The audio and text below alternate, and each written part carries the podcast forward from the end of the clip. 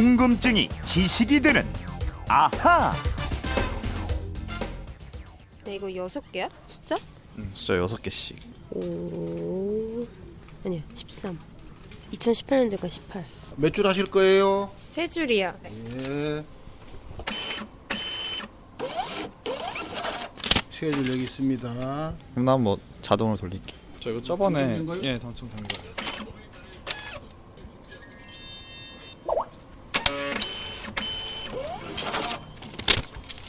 당첨되면 너랑 나랑 반띵이야? 50대 50. 네, 복권 사는 소리죠. 반띵이 아주 인상적이었습니다. 민재영 리포터가 취재를 해주셨어요. 아, 휴대폰 뒷번호 5822 쓰시는 청취자께서 이런 궁금증 보내주셨습니다. 저는 설에 로또 복권을 선물 받습니다. 삼촌이 꼭 로또 명당이라는 판매점까지 가서 구입한 복권을 친척들에게 나눠주는데요. 로또 명당이라는 곳이 진짜 있는 건가요? 또 명절에는 복권이 평소보다 훨씬 더 많이 팔리는 이유가 있을까요? 이런 궁금증 보내주셨습니다. 그쵸 아무래도 그 새해가 시작되면 한 번쯤은 사고 싶어집니다. 궁금증 해결사 정다희 아나운서와 함께 해결해 보겠습니다. 안녕하세요. 네, 안녕하세요. 네, 정다희 아나운서는 네. 복권 좀 사시는 편인가요? 안 저는 사실 것 같긴 한데 느낌은. 한 번도 안 사보다가 네, 최근에 한 석 달 전에 처음으로 사봤어요. 삶이 좀 힘든가요? 왜 갑자기 그걸 사셨죠? 좀 그런. 힘들어요 샀어요? 아니, 아 정말 힘들네요. 아, 미안하죠. 아니, 아니 아니요. 그건 아니고. 이건 아니고. 네, 한번 사봤는데 네. 꿈자리가 좀 좋아가지고 아. 사왔는데 어땠나요 결과는? 안 그렇죠. 아니더라고요. 네. 아. 그래요. 그 네. 가끔 살 때마다 좀 저도 위안이 되는 느낌이 있어요. 네, 잠시나마 좀 행복해요. 네. 그 결과 나오기 전까지는 맞아요. 내 삶이 좀 나아질 거 같고, 그렇죠? 그런 느낌으로 사는 게 아닐까 싶습니다. 아, 이번 설 앞두고 또 복권 사시는 분들 많이 계실 것 같은데 복권 잘 팔리죠? 어, 잘 네. 팔립니다. 작년 로또 판매 통계를 보면요. 네. 하루 평균 104억 원어치가 팔리고 와. 있, 있습니다. 인구수 5,144만 명으로 나누면 네. 갓난아기부터 100세 어르신까지 한 사람당 1,000원짜리 74게임을 샀다는 계산이 나옵니다. 엄청 샀군요. 네. 또 그 중에 어떤 분들은 그 명당이라는 판매점 찾아갔을 것 같은데 명당 진짜로 있느냐 이게 궁금하시다는 거예요. 네, 명당이 있다고 믿는 분들도 실제로 많이 계시죠. 네. 그래서 이름난 판매점에서 복권을 사려고 줄을 서 있는 모습도 볼 수 있고요. 네. 근데 이런 현상은 비단 우리나라에서만 볼 수 있는 현상은 아닙니다. 아, 그럼 외국에서도 왜 복권 사려고 줄을 길게 서고 이런 모습들이 나오는군요. 네네, 그렇게 줄 선 모습을 보면서 네. 외국의 경제학자들도 복권 명당이 진짜로 있긴 있냐 이게 궁금했던 모양입니다. 미국의 경제학자 두 명이 텍사스주 로또 판매 데이터를 분석했더니요. 네. 1등을 배출한 판매소는 다음 주 판매량이 12%에서 최고 38%까지 크게 늘었다고 어. 합니다. 하지만 시간이 흐를수록 1등이 특별히 더 나온다는 믿음이 점점 사라지면서 네. 약 40주가량 소위 명당 효과가 지속되다가 사라졌다고 합니다. 아, 그러니까 사람들은 명당 효과를 믿고 그 판매점 찾고 있지만 당첨이 되지는 더 않는다. 네. 뭐 어찌 보면 뭐 당연한 일일 것 같기도 하지만 네네, 그죠? 네. 그렇습니다.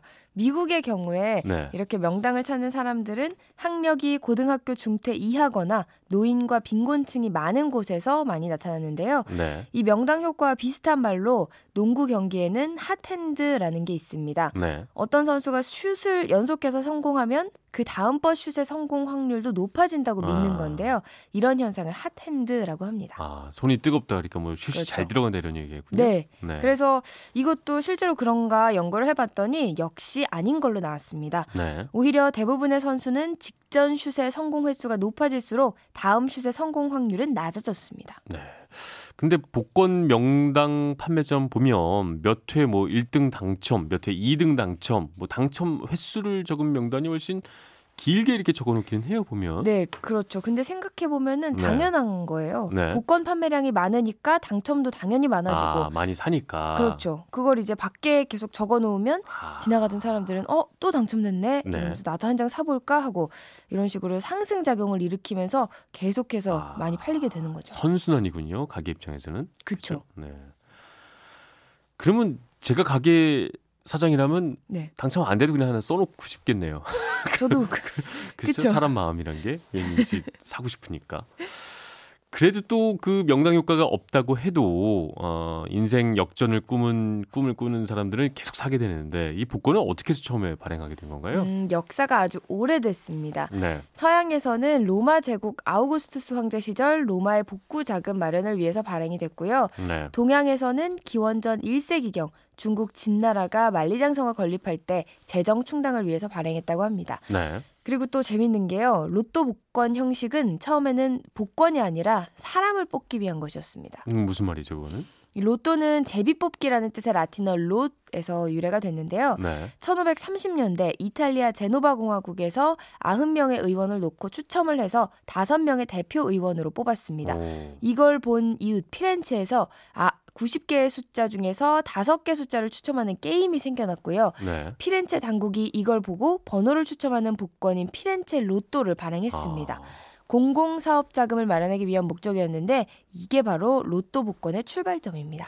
복권은 대부분 뭐 국가 재정 충당 아니면 공공사업 자금 마련하기 위해서 발행했다. 뭐 이렇게 보면 되는 거죠. 네, 우리나라도 마찬가지거든요. 네. 이 땅에 처음 복권이 등장한 건 1945년인데요. 네. 일제 강점기 막바지에 태평양 전쟁의 군수 산업을 위한 자금 조달을 위해서 숭찰이라는 이름의 복권을 발행했습니다. 해방 이후인 1947년 12월에는요. 올림픽 참가 경비를 마련하기 위한 복권이 나왔는데요. 이게 바로 우리나라 공식 복권의 효시입니다. 아, 복권이 올림픽과도 관련이 있네요. 옛날에 생각해 보니까 올림픽 복권 이것도 본 것 같기도 하고요. 네. 네. 정확한 명칭은 올림픽 후원권인데요. 아, 대한 올림픽위원회가 네. 1948년 런던 올림픽 경비 마련을 목적으로 발행을 했는데 액면 금액이 100원이었고요. 1등 상금은 100만 원이었습니다. 네. 당시 당첨자는 모두 21명이었는데 이 복권은 2년 후 1949년부터 1950년 5월까지 세 번에 걸쳐 후생 복표라는 이름의 복권으로 발행이 됐는데요. 네. 이재민 구호 아. 기금 마련이 목적이었습니다. 그때까지만 해도 정기적으로 발행된 건 아니었군요. 네, 맞아요. 그 이후에도 이제 산업 박람회 복권, 무역 박람회 복권 같은 복권이 한시적으로 발행됐고요. 네. 정기적으로 발행되는 복권의 시대가 열린 건 1969년에 나온 주택 복권이었습니다. 아, 저 기억나요. 저희 부모님 네. 주택 복권 자주 사셨어요. 제가 옆에서 어릴 때 많이 네. 봤던 기억이 납니다. 네, 그게 이제 액면가 100원에 네. 1등 당첨금은 300만 원인 주택 복권이었는데 처음에는 월 1회씩 발행이 되다가 네. 열흘 간격으로 바뀌었고요. 1973년에 다시 주 1회 발행 체제로 바뀌었습니다. 아, 맞아요. 그 시장 가는 길에 어머니가 이거 사시고 네. 되게 흐뭇해 하시면서 막 기대하시던 그 표정이 어. 아직까지도 저는 남아 있어요. 아, 어, 뭔가 짠하네 느낌이. 그죠? 어. 로또 복권은 2000년대 들어서 발행이 됐어요. 그렇죠? 네, 맞아요. 기억이 납니다. 2002년 12월 2일에 네. 발행이 되는데 국가보훈처, 행정자치부 등 모두 10개 정부기관이 참여하는 로또 복권이 처음 발행됐습니다. 네. 12월 7일 첫회 첫회 추첨 때 1등 당첨금은 8억 6천만 원 정도에 불과했고요. 네. 심지어 당첨자도 안 나왔어요. 아, 그러다가 이제 6회 때 65억 원 당첨자가 나오면서 분위기가 확 달라졌죠. 네. 그게 지금까지 이어지게 된 건데 특히 설날 같은 명절 때는 복권도 많이 사잖아요. 이분도 그런 질문을 하셨는데 뭐 사람 심리가 왜 더 사게 되는 걸까요? 일단 뭐 새해가 되면은 복을 네. 기원하는 심리가 좀 생기잖아요. 네. 그게 아마 첫째일 거고요.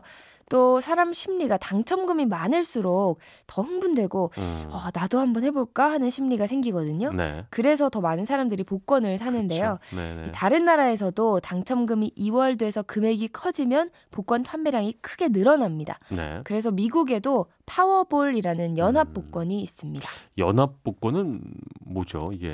어, 당첨금이 커질수록 복권 네. 판매량이 늘어나는데요. 규모가 작은 주들은 개별적으로 큰 액수의 당첨금을 내세울 처지가 못 되거든요. 네. 그래서 꾀를 내서 작은 주들끼리 서로 연합한 게 바로 파워볼입니다. 파워볼 복권 구매자는 5개의 숫자와 파워볼 번호 등 모두 6개를 맞춰야 하는데 네. 때때로 당첨금이 엄청나게 커져서 화제가 되곤 합니다. 복권에도 종류가 많은데 특히 로또 형식이 특히 더 잘 팔립니다. 사람들이 엄청난 그쵸. 많은 관심을 갖고 이유가 있을까요? 일단 복권을 살 때 내 자신이 번호를 정하면 스스로 미래를 통제할 수 있다는 심리를 갖게 됩니다. 아, 그래서 머리 잘 쓴 것 같아요. 이거. 그렇죠. 네. 그게 더 끌리게 되는 건데 하지만 실제로는 이 기계로 뽑든 수, 기계로 뽑는 숫자든 내가 적은 숫자든 확률은 똑같다고 합니다. 어, 자, 오늘의 앗 이런 것까지 네. 전종환 아나운서 질문 하나 드려볼게요. 미국에서는 이 복권 사업이 언제 합법적으로 이루어졌을까요? 뭐 미국 하면 왠지 무척 빨리 이루어졌을 것 같아요. 한 1900년대 초반, 1800년대 후반 뭐 이 정도면 충분히 뭐 이미 합법적이지 않았을까 싶은데요. 어, 그거보다 더 네. 이전입니다. 아, 그래요? 1600년대 아, 복권. 사업이 시작됐는데요. 또 19세기 말에는 이게 불법으로 규정이 됐습니다. 어, 그렇군요. 서민들 피해가 너무 크다고 생각을 했거든요. 네. 그래서 금지됐다가 1963년에 뉴햄프셔주에서 다시 처음으로 도입돼서 조금씩 확대되다가 2000년이 돼서야 합법화가 이뤄졌고요. 네. 영국에서는 1168년 동안 금지해 오다가 국가 차원에서 복권 사업을 재개한 게 1994년입니다. 어, 그것도 의외인데요. 그렇죠. 네. 합법이 된 거는 1994년이고요. 네. 이렇게 재개하게 된 것도 유럽 연합의 다른 국가들이 복권을 많이 발행하고 영국 국민들이 그 복권을 사니까 할 수 없이 하게 된 겁니다. 네, 그렇군요. 질문하신 5822님 덕분에 복권에 대한 지식 많이 알게 됐고요. 5822님께 준비한 선물 보내드리겠습니다. 와, 이 복권 얘기하다 보니까 어린 시절부터 막 로또가 막 나왔던 군 시절, 막 이게 네. 막이 삶의 스웨덴처럼. 역사가 쫙 생각이 나면서 왜냐하면 저희 군 시절에 로또 나왔다고 막 난리였어요 네. 아, 아주. 진짜요? 우리 휴가 나가서 내가 이걸 몇십 개를 해보겠다 서로 막 흥분해갖고 아 희망을. 품고. 그러니까요. 네. 아 이렇게 또 어제 좀 흥분했습니다 복권 얘기하다가 궁금한 게 있는 분들 어떻게 하면 될까요? 네, 그건 이렇습니다. 인터넷 게시판이나 MBC 미니 아니면 휴대전화 문자 샵 8001번으로 보내주시면 되는데요. 네. 문자 보내실 때 미니는 공짜지만 휴대전화 문자는 짧은 건 50원, 긴 건 100원의 이용료가 있습니다. 네 궁금증이 지식이 되는 아하 정다희 아나운서였습니다. 감사합니다. 고맙습니다.